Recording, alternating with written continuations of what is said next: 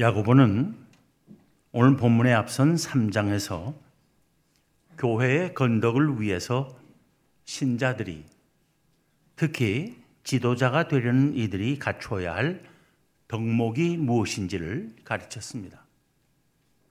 그 첫째는 말의 실수를 하지 않도록 조심하는 것이고 둘째는 화평하게 하는 지혜입니다. 그가 오늘 본문에서 다루는 주제도 그 연속이라 할 수 있습니다. 먼저 1절을 봅니다. 너희 중에 싸움이 어디로부터 다툼이 어디로부터 나느냐 너희 지체 중에서 싸우는 정욕으로부터 나는 것이 아니냐 교회 안에서 신자들 사이에서도 싸움과 다툼이 일어나는 것은 예나 지금이나 마찬가지인 것 같습니다. 모든 사람의 신앙이 다 성숙한 것이 아니기 때문입니다. 그런데 그 신앙의 미성숙의 원인이 어디 있는가 하면 정욕에 있다고 야고보는 지적합니다. 그리스도인은 영적인 사람이어야 하는데 온전히 영적인 사람이 되지 못했기 때문이라는 것입니다. 여기서 정욕이란 바로 영적이지 않은 모든 것을 가리키는 말입니다. 신약 성경에서 정욕이라는 말은 허풍, 온갖 종류의 탐욕, 경쟁심, 시기심, 이기적 야심 등의 성향을 가리키는 말입니다. 2절 앞부분을 보면 너희는 욕심을 내어도 얻지 못하여 살인하며 시기하여도 능히 취하지 못함으로 다투고 싸우는도다 합니다. 욕심과 시기심은 온갖 다툼의 원인이라는 것입니다. 너희는 욕심을 내어도 얻지 못하여 살인한다는 것은 사람이 욕심대로 얻지 못하면 반드시 살인까지 하게 된다는 뜻은 물론 아닙니다. 다만 경우에 따라서는 살인까지도 할 수 있을 정도로 욕심은 무서운 것이라는 말입니다. 2절 뒷부분과 3절을 보면 너희가 얻지 못함은 구하지 아니하기 때문이요 구하여도 받지 못함은 정욕으로 쓰려고 잘못 구하기 때문이라 합니다.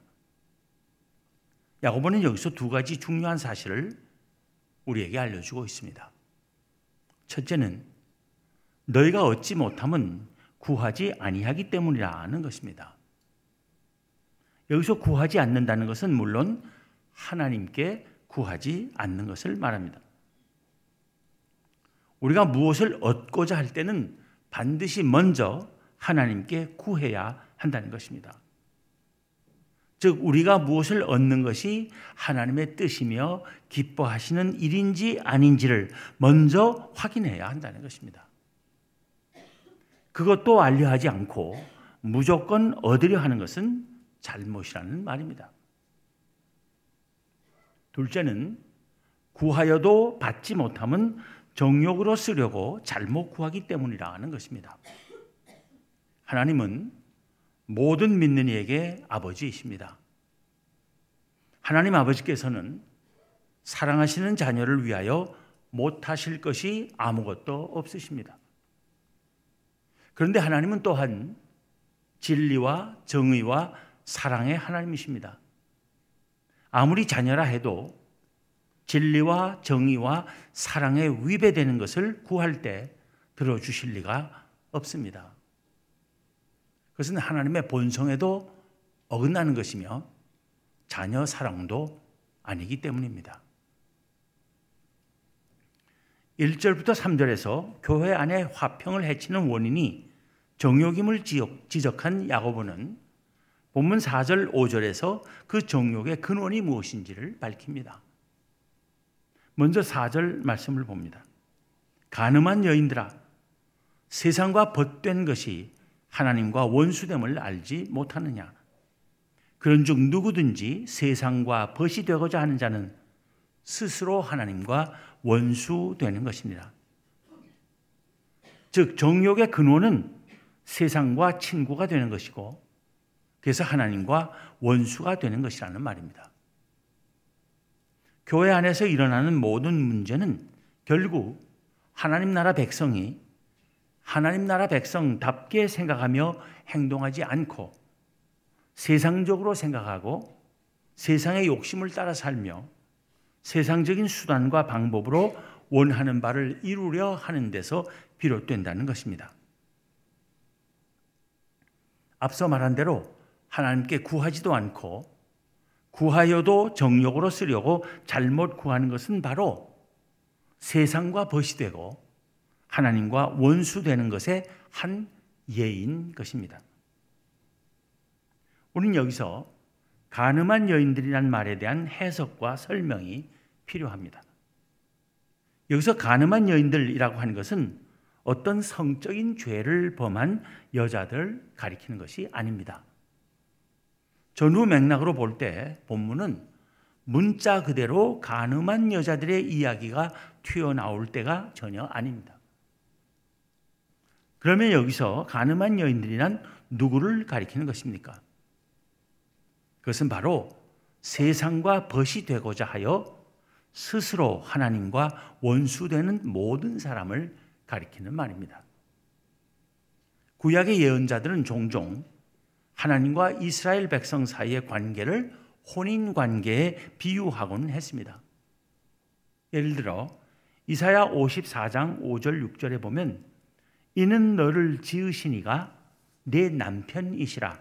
그의 이름은 만군의 여호와이시며 내 구속자는 이스라엘의 거룩한 이시라. 그는 온 땅의 하나님이라 일컬음을 받으실 것이라. 여호와께서 너를 부르시되 마치 버림을 받아 마음에 근심하는 아내 곧 어릴 때 아내가 되었다가 버림을 받은 자에게 함과 같이 하실 것임이라.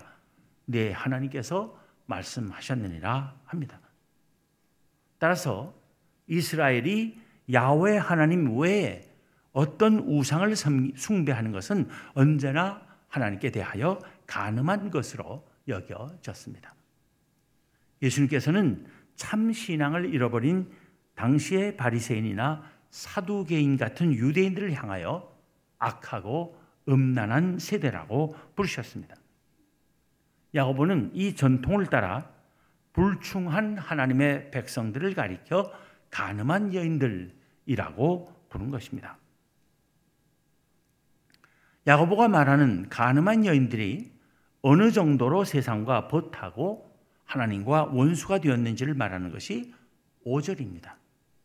너희는 하나님이 우리 속에 거하게 하신 성령이 시기하기까지 사모한다 하신 말씀을 헛된 줄로 생각하느냐?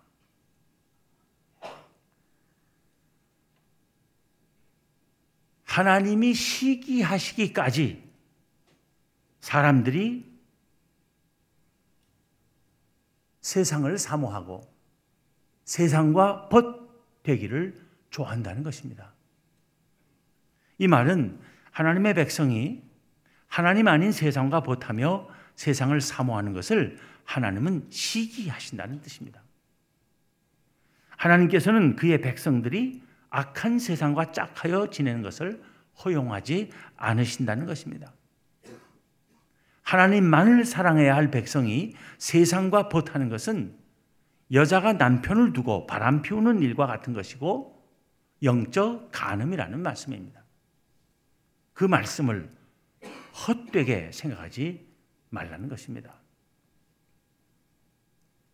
이렇게 아주 강한 어조로 하나님의 백성의 영적 간음을 경고하며 혼인 관계 같은 하나님과의 관계에 있어서의 영적 순교를 강조한 야고보는 이어서 하나님의 백성이 하나님께 영적 순교를 지킬 때 베푸실 은혜를 언급합니다. 본문 6절입니다. 그러나 더욱 큰 은혜를 주시나니 그러므로 일렀으되 하나님이 교만한 자를 물리치시고 겸손한 자에게 은혜를 주신다 하였느니라. 야고보는 잠언 3장 34절의 말씀을 인용하며 교만한 자와 겸손한 자를 대비시켜 언급하고 있습니다. 여기서 교만한 자는 가늠하는 여인, 세상과 버타는 자, 하나님과 원수되는 자를 가리키는 다른 이름입니다. 겸손한 자는 이에 반대되는 신실한 하나님의 백성을 가리키는 말입니다. 그러나 더욱 큰 은혜를 주시나니 한 것은 하나님의 백성에게 영적 순교를 원하시는 하나님의 요구가 너무 무거운 것 같지만 그의 보응하시는 하나님의 은혜는 더욱 크다는 것입니다. 무릇 그리스도인들은 이 겸손한 자가 되는 것이 하나님의 뜻임을 밝히며 야고보가 교인들에게 권면하는 것이 본문 7절부터 10절의 내용입니다. 먼저 7절 말씀입니다. 그런즉 너희는 하나님께 복종할지어다. 마귀를 대적하라. 그리하면 너희를 피하리라. 마귀는 힘이 셉니다. 그 어떤 사람도 마귀와 대적해서 이길 수 없습니다. 오직 하나님만이 그를 이기실 수 있습니다. 그러므로 우리는 하나님께 복종해야 합니다. 그러면 우리가 하나님의 사람, 하나님의 군사가 되는 것입니다. 하나님의 군사는 하나님께서 친히 싸워주시기 때문에 반드시 승리하게 되어 있는 것입니다. 하나님께 철저히 복종하는 사람은 마귀가 아예 질의 겁을 먹고 피할 것이라고 야고보는 말합니다. 이어지는 권변을 8절에서 봅니다. 하나님을 가까이 하라. 그리하면 너희를 가까이 하시리라. 죄인들아 손을 깨끗이 하라. 두 마음을 품은 자들아 마음을 성결하게 하라. 손을 깨끗이 하라는 것은 하나님을 가까이 하기 위해서 해야 하는 것입니다. 하나님께서는 옛날 모세에게 이스라엘 백성이 어떻게 하나님께 가까이 나아갈 수 있는지를 가르치시며 이렇게 명령하셨습니다. 너는 물 두 멍을 노수로 만들고 그 받침도 노수로 만들어 씻게 하되 그것을 회막과 제단 사이에 두고 그 속에 물을 담으라. 아론과 그의 아들들이 그 두멍에서 수족을 씻되 그들이 회막에 들어갈 때 물로 씻어 죽기를 면할 것이요 제단에 가까이 가서 그 직분을 행하여 여호와 앞에 화제를 살을 때라도 때에도 그리할지니라 이와 같이 그들이 그 수족을 씻어 죽기를 면할지니 이는 그와 그의 자손이 대대로 영원히 지킬 규례니라. 옛날 이스라엘 백성들은 백성 한 사람 한 사람이 직접 하나님 앞에 나아갈 수가 없었습니다. 제사장들만이 성소에 들어가 백성들을 대신해서 제사를 드려 주었던 것입니다. 제사장들이라고 아무 때나 마음대로 성소에 드나들 수 있었던 것은 아닙니다. 그들이 성소에 접근할 때는 먼저 물 두 멍에 수족을 깨끗이 씻고야 들어갈 수 있었습니다. 그렇지 않고 성소에 접근하다가는 죽을 것이라고 했습니다. 이렇게 손을 깨끗이 하라는 것은 하나님을 가까이 하라는 말씀인 것입니다. 야고보는 이어서 손을 깨끗이 하고 마음을 성결하게 하는 방법을 제시합니다. 본문 9절과 10절을 봅니다. 슬퍼하며 애통하며 울지어다. 너희 웃음을 애통으로 너희 즐거움을 근심으로 바꿀지어다. 주 앞에서 낮추라. 그리하면 주께서 너희를 높이시리라. 이것은 진정한 회개를 말하는 것입니다.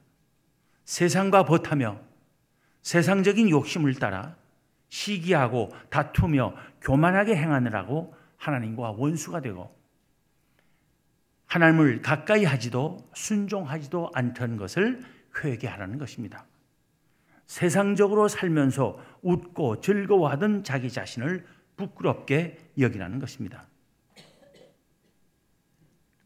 본문 11절, 12절에서 야고보는 다시 교회의 건덕이라는 주제로 돌아와 화평을 해치는 원인인 비방에 대해 엄히 경고합니다. 형제들아 서로 비방하지 말라.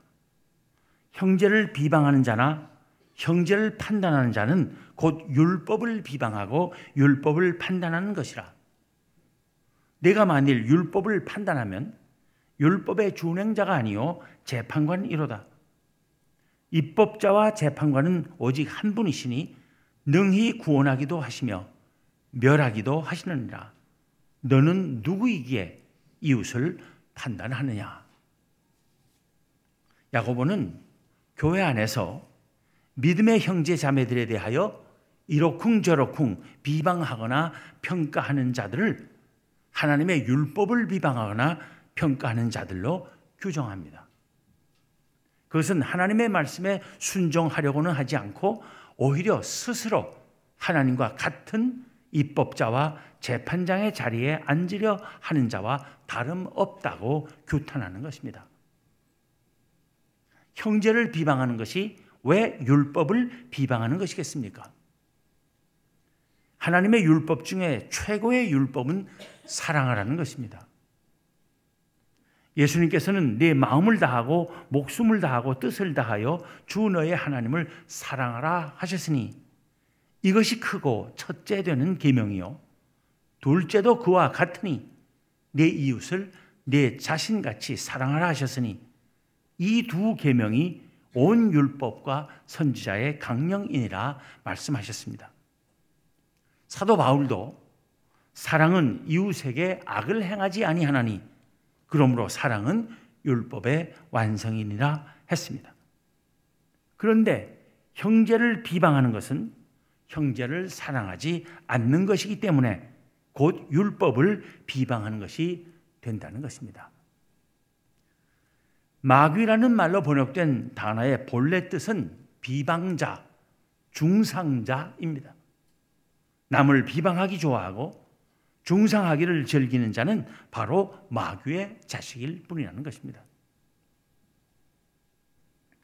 야고보서 3장 전체와 오늘 본문에서의 권면은 모든 그리스도인을 향한 것이면서도 특별히 지도자가 되려는 이들을 향한 권면입니다.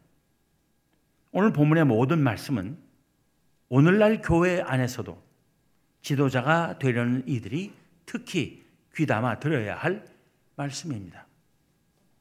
교회 안에서 항존직을 비롯해서 지도적인 자리에 오르는 일이 종종 시기와 다툼과 싸움을 일으킬 때가 있습니다.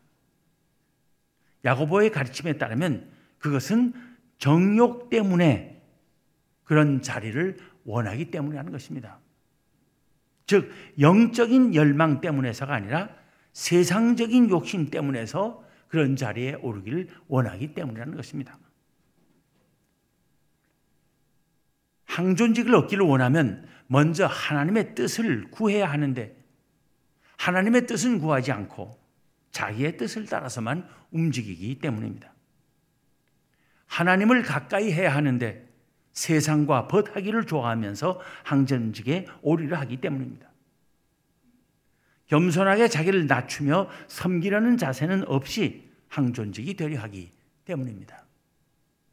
위로부터 오는 지혜, 하나님께서 주시는 화평의 지혜로 교회를 섬기려 하지 않고 매사에 자기가 법이 되고 재판관이 되려 하기 때문입니다. 할 수 있는 대로 모든 사람과 더불어 화평하려 하지 않고 비방을 일삼기 때문입니다. 항존직에 올랐다고 권력 행사나 하려 하고 권위주의적인 태도와 욱박지르는 언행으로 성도들 위에 군림하려 하며 자기 말에 고분고분하지 않는 교인은 기쁘게 교회 생활을 하지 못하게 하거나 인격 살인, 명예 살인까지도 서슴지 않기 때문입니다. 야고보는 오늘 말씀을 통해서 겸손과 섬김의 자세를 권면합니다. 모든 교인은 스스로를 낮추고 하나님께서 당신의 뜻대로 지도자도 교사도 항존직도 세우시게 하는 교회가 되어야 하겠습니다. 주 앞에서 낮추라. 그리하면 주께서 너희를 높이시리라. 이 말씀을 가슴에 새기고 하나님께서 기뻐하실 아름다운 믿음의 공동체, 사랑의 공동체, 섬김의 공동체를 이루어가는 우리 모두가 되기를 기원합니다. 기도하겠습니다.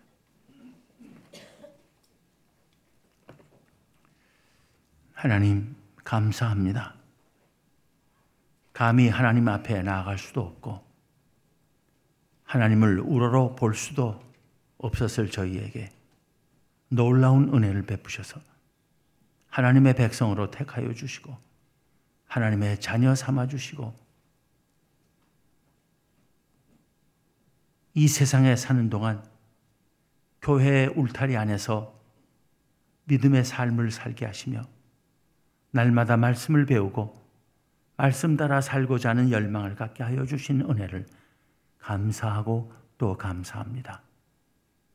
하나님, 그러나 저희의 신앙이 온전치 못하고 아직도 저희 안에 세상의 욕정이 남아 있어서 세상의 것을 사모하고 세상적인 생각을 따라가며 세상적인 판단과 가치 기준을 따라 행동하고 세상의 방법으로 모든 일을 해결하려고 하는 유혹을 받을 때가 너무나 많으며 또 그러한 유혹에 넘어질 때도 수없이 있음을 고백합니다.